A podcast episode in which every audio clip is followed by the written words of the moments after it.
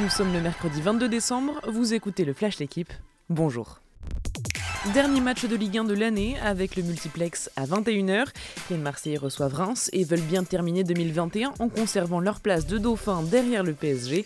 Une première partie de saison dans tous les cas réussie pour l'OM malgré les embûches. Un mercato estival compliqué, la gestion des cas Milik, Mandanda ou Camara et les incidents contre Payet. Autre rencontre dans la lutte pour la deuxième place, Monaco-Rennes et Nice face à Lens. Toujours pour la 19e journée de Ligue 1, le PSG se déplace à Lorient. Les Parisiens vont devoir faire sans Mbappé suspendu. Absence de taille car c'est actuellement l'attaquant le plus fiable de l'effectif et sans lui, toute l'animation offensive se dérègle.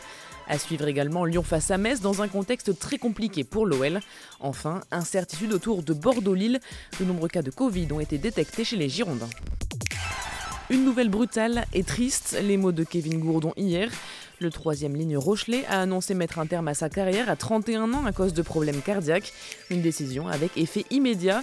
Arrivé en Charente-Maritime en 2011, à 22 ans, il a tout connu avec La Rochelle.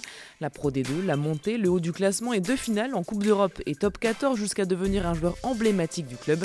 Au style particulier, aussi léger pour son poste, mais mobile et efficace au plaquage. Il a également connu 19 sélections avec le 15 de France.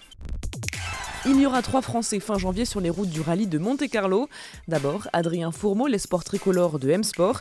Et puis, Sébastien Augier et Sébastien Loeb ont tous les deux décidé de faire du rab. Le premier a remporté son huitième titre de champion du monde WRC en novembre et entame un programme partiel chez Toyota. Augier sera à Monaco comme chez lui puisqu'il s'y est imposé cette fois. Sébastien Loeb fera une pile chez M-Sport, programme chargé pour le pilote de 47 ans qui reviendra tout juste du Dakar. Merci d'avoir écouté le Flash l'équipe. Bonne journée.